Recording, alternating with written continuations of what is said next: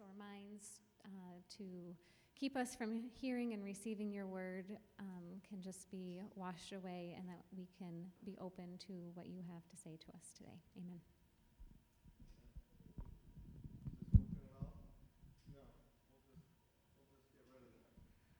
And I'll use this microphone from, from the rest of the service. Now, that song that we just sang uh, was kind of a happy accident, we'll call it. Um, your pastor, myself, uh, I accidentally input the wrong psalm that I was going to preach on in one place that Emily looked at, and uh, it turned out that I said, Well, I'm not preaching on Psalm 121. I'm actually preaching on Psalm 63. And I told her that last night, and, and she was a little maybe upset that, Well, how come you didn't have it right? But I think it was actually, like I said, a happy accident because it helps us remember what we looked at last week. And the other thing it helps us do is remember that the Psalms are these word pictures that God gives us.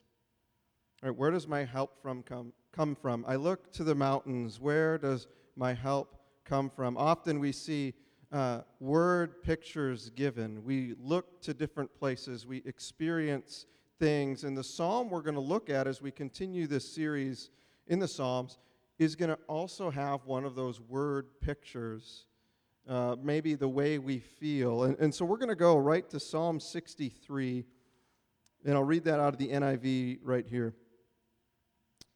You, God, are my God. Earnestly I seek you. I thirst for you. My whole being longs for you in a dry and parched land where there is no water. I have seen you in the sanctuary and beheld your power and your glory. Because your love is better than life, my lips will glorify you. I will praise you as long as I live, and in your name I will lift up my hands. I will be fully satisfied, as with the richest of foods. With singing lips, my mouth will praise you. On my bed, I remember you. I think of you through the watches of the night. Because you are my help. I sing in the shadow of your wings. I cling to you. Your right hand upholds me. Those who want to kill me will be destroyed. They will go down to the depths of the earth. They will be given over to the sword and become food for jackals. But the king will rejoice in God. All who swear by God uh, will glory in him while the mouths of liars will be silenced. This is once again a, a psalm of David. Perhaps you saw that, uh, that note up at the top of the psalm. Psalm of David when he was in the desert of Judah. Two weeks ago, we looked at another psalm where, where David was on the run and he ended up writing about that experience. And, and when he was on the run, at this point in time, he was on the run from King Saul David was set to be king, and yet, yet Saul was on the throne. Now, this is not Saul who is pursuing him. Likely, this is his own son, Absalom. And David recounting this psalm, writing this psalm, you could say it's almost a window into his soul at this moment in time. The Psalms are often these stories that directly relate to the the psalmist's experiences, what they've experienced, and then they choose to, to write about what is happening in their life and perhaps how they're able to glorify God in the midst of all the things that are happening. And here, David, David's in a desolate place.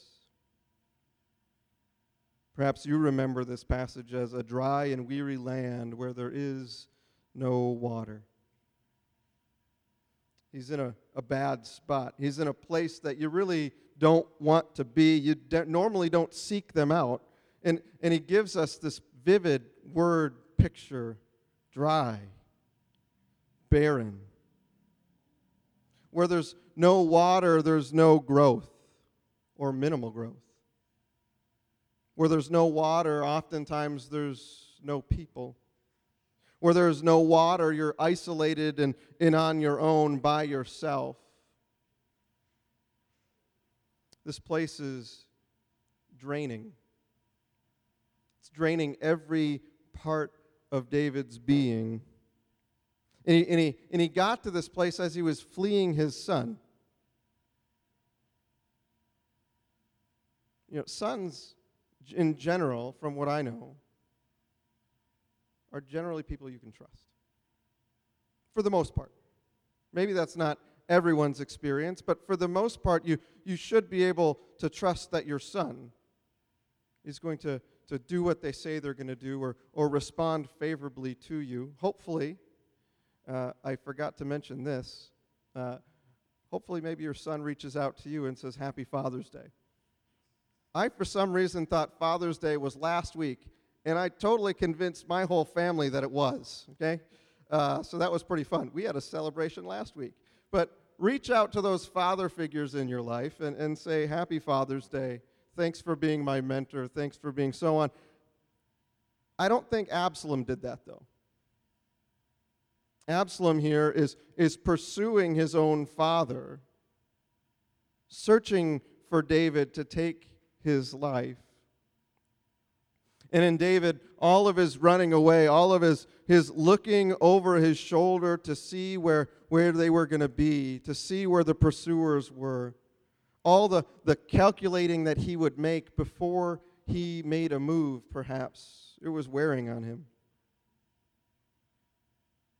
He was longing for something different. He's weary, not just in his mind, not just in his body, but his entire being mind, soul, body, weary, and longing for something different. And he's looking for a safe place. He's looking for a safe place that will protect him, a place of asylum, you could call it. Some place that, would, that he wouldn't have to fear for his life anymore, perhaps a place to stop running, a place to stop looking over his shoulder, a place to stop wondering where the pursuers are going to be coming from. And he ends up in that place we said that you don't want to be a barren land. Barren lands are a little bit different than the landscape that we have here in Michigan. The landscape that we experience on a day to day basis, we see probably green grass growing perhaps in the front of our yard or in front of our apartment or condo or wherever you happen to live. We see green grass in parks. We see, we see small lakes, and we got the big lake here. We have rivers, and it just rained last night. But David was in this place of dryness, this place of emptiness, while we're in this place of ample growth and much vegetation. It's hard to get in that mindset of barrenness unless you've traveled or seen pictures in a desert to, to really get the experience, perhaps. I was reflecting with my dad when we were home for this last week, and we were talking about some of the family trips that we took. And one of them that we recalled, and I don't know how we came to think of this, is we traveled through a place called Death Valley. Now, if you're not familiar with Death Valley, uh, it's a place where it gets quite hot and it's quite dry. Uh, it might happen to be one of the lowest places in the United States. But we had this 1994 Plymouth Duster, this small little car that was dark green, and, and we're driving along into this area, and we see all the vegetation start going away, and we can feel the sun baking in on us through the windows, and, and we stepped out of the car, and it was 120 some odd degrees. 120 odd degrees. And, and you know what people say, though? That's a, just a dry heat, right? That's what they'll say in a desert or some type of climate. It's a dry heat. Okay, sure. It's hot. I don't care what you say. But it's hot. And we get out and we walk around this desolate place for, for a little bit, looking at you know, cactuses and some of the other things that do grow there. And we get back in the car in just a few minutes later, and it is just baking like an oven in there. And, and I go to put my seatbelt on, and that little metal buckle on your seatbelt, that gets hot, by the way, right? These areas in which you're, you're kind of faced with a different climate than you're used to, a barren land where perhaps there is no water. One of the other places I've experienced that is when I was able to take a trip with, with my wife to Israel about four years ago. And we, we traveled from Jerusalem over to the Dead Sea. And, and, and putting myself in a mindset of someone who was walking through that area, as you leave Jerusalem and, and you leave this area, the, the, the view continues to be less and less and less vegetation, less water as you get away from the Mediterranean Sea. And, and then all of a sudden you see this big lake. And this person coming from, from Michigan you would think, oh, that's a great lake. You'd love to be in that. But then the reality is, it's not really water for life. There's nothing that lives there. The salt content is so high. So if you're wandering in a desert land, a dry and weary land where there is no water, and you see this big lake that happens to be the Dead Sea, this big body of water, perhaps you would get your hopes up until you would go down, kneel down, and find out that the water is no good. A dry and weary land. No vegetation.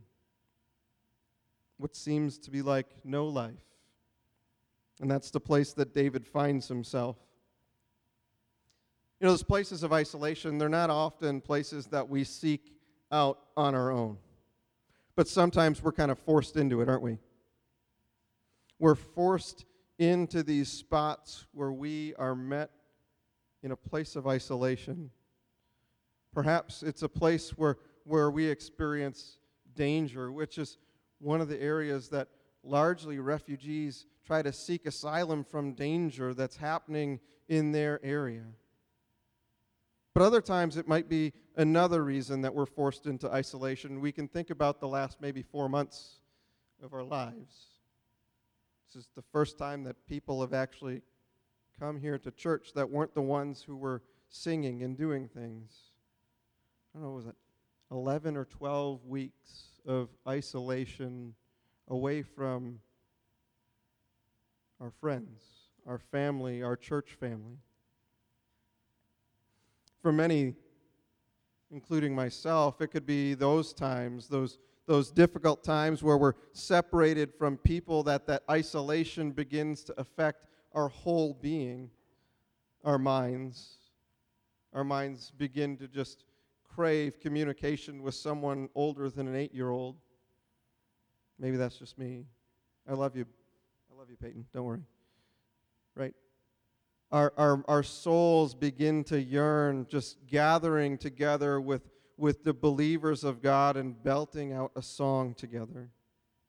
Our, our bodies become weary of being in the same place day after day after day, and they begin to blur together. Isolation.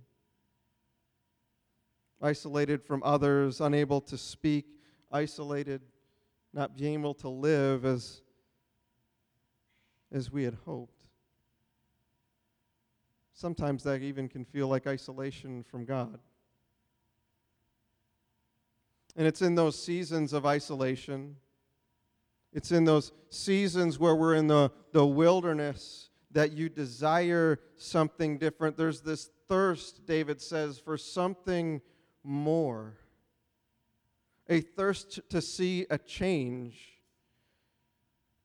In the midst of that isolation in the wilderness, we desire something that's soul filling instead of something that seems to be life taking.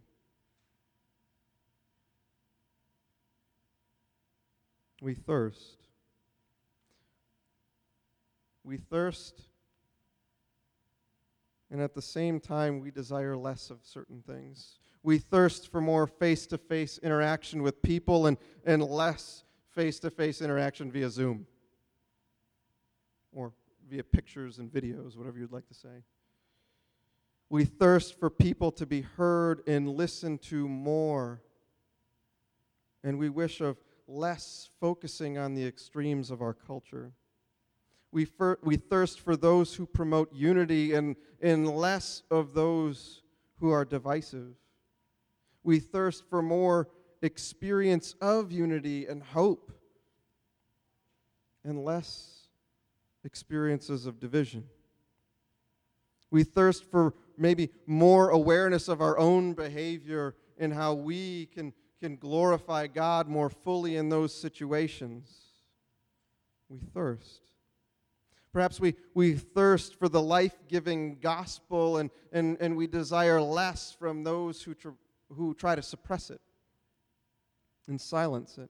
We thirst for more of God's glory in His power and, and less from those who try to ignore it. We thirst for more of God's kingdom. And we desire less from the dominion of Satan. We thirst for more justice, where people don't have to flee a society for fear of their life. We thirst for more, and, and David, he thirsts for more, and, and yet, despite being alone, maybe there was a few people with him, Des, despite for being in general isolation and, and this feeling of a complete drained uh, body and soul and mind, David, he thirsts for God. He continues to seek after God. He continues to remain faithful to his Lord. He continues to, to use God as the foundation of whatever is going to come next in his life. And he sees a vision. In verse 2 and 3, he sees something that causes him to be sustained for whatever comes next. It's a, it's a vision because that's the word that he is, uh, that's normally used for, I think, when prophets see a vision. That's the same thing that, that David sees here. It's a, it's a prophetic message from God that says, I have seen you in the sanctuary. So he, he sees this vision of a sanctuary and he has beheld God's power and his glory, and then he remembers. After seeing that vision of God and his power and glory, he remembers something that sustains him that is love, that God's love is better than life itself. And that causes David, even in the midst of discomfort, even in the midst of isolation and being in the wilderness, in the dry and weary land, the dry and barren land, he says that his lips will glorify God. His soul is satisfied because he remembers that God's love is better than life. The vision that God gives him gives him a purpose. It reminds him of, of what he has been created for. He's, he's been created for worship, he's been created to praise God. I wonder what, what do we do in those times of isolation? When we feel far from God, when perhaps we're feeling trapped in one space. Perhaps we too are invited to, to look for a vision. Does that mean you're going to get a prophetic vision like David? Maybe not, but maybe you can look into the past of how you've seen God work in your own life how you've seen God support you and uphold you, or how you have seen God support others and uphold them. But then maybe you can look forward too. And maybe that can be a little bit easier. When we're thinking about what the Lord has done, in reality, He has given you a vision. And He's given me a vision, and it's a vision of Jesus. Jesus meeting us there in that dry and that barren land. And he invites you to come to him, and, and, he's, and he's sitting by a well. And then he says, Everyone who drinks of this water is going to be thirsty again. John 4. But whoever drinks of the water that I give will never be thirsty again. The water that I give him will become a living spring of water welling up to eternal life. And later, Jesus would say to us in that dry and weary land where our soul is tired, where our soul desires something more, he says, if, if you thirst, if anyone thirsts, come to me and drink. We have a picture of something that's being offered to us today in the midst of that isolation, in the, the midst of that difficulty, whatever happens to be going on. says, Come drink. But that vision is carried further beyond, beyond just the, the, the words of Jesus as he was living. They, they go beyond that to, to when he has been resurrected and when he sits on the throne because he says, Come. In Revelation, come. Anyone who is thirsty, anyone who desires the water without price, come to me. He gives us this picture of, of a world restored. All those areas where we, we normally would have seen isolation and people needing to move from one place to another to seek asylum, one day they're going to be no more. And he invites us into a life where, where we go about hoping and desiring and acting upon that vision, desiring to, to push that vision of God's kingdom forward one person, one day at a time. And maybe that's through remembering June 20, World Refugee Day, and, and celebrating that or, or making that aware on the Sunday that's closest to us. It that we can remember those and advocate for those who, like David, perhaps, have to look over their shoulder to see where their attacker is coming from. But maybe it's just not remembering. Maybe God calls us to actively do something as well. Maybe in remembering that, we, we also remember what He brought the church about for. We remember that the Lord, yes, He's the one who provides deliverance and protection and support. And He does that to show us His love, and then we too are supposed to express that love. That love that is better than life itself, that love that satisfies beyond all measure. Express that and bring that to other people. The, the purpose of the church to live for God by forgiving often, by embracing the diverse world that God has created, by desiring the vision in Revelation where you have all of these nations gathering around God's throne and bringing uh, what is relevant in their culture as an offering to Him.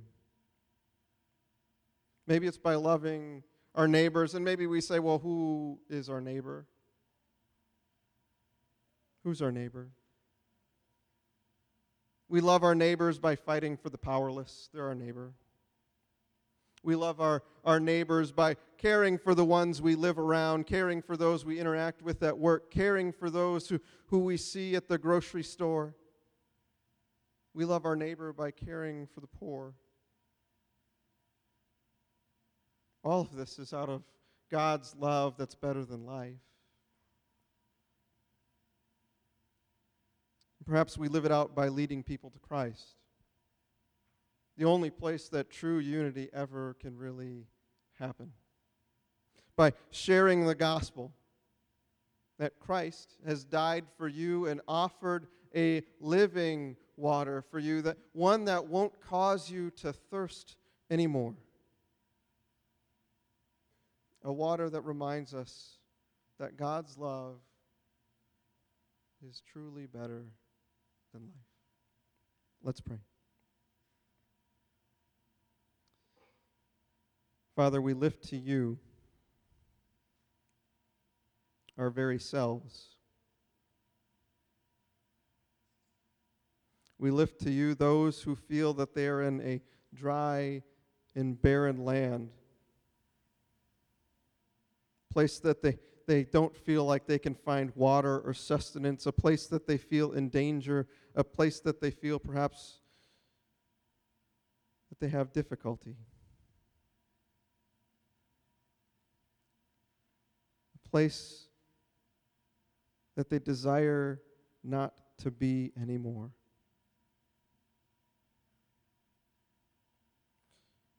Lord, we pray that you would make aware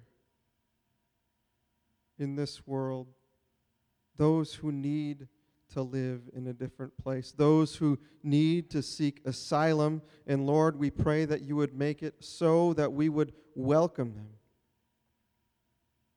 Lord, use us, we pray. Our church has a history of welcoming the refugee, and I pray that you would continue that going forward, Lord as we welcome family after family, individual after individual, and help them know here that they are safe. They are safe in you, and they are safe from others who try to persecute. Make other believers aware of that as well, we pray. It's in Jesus' name. Amen.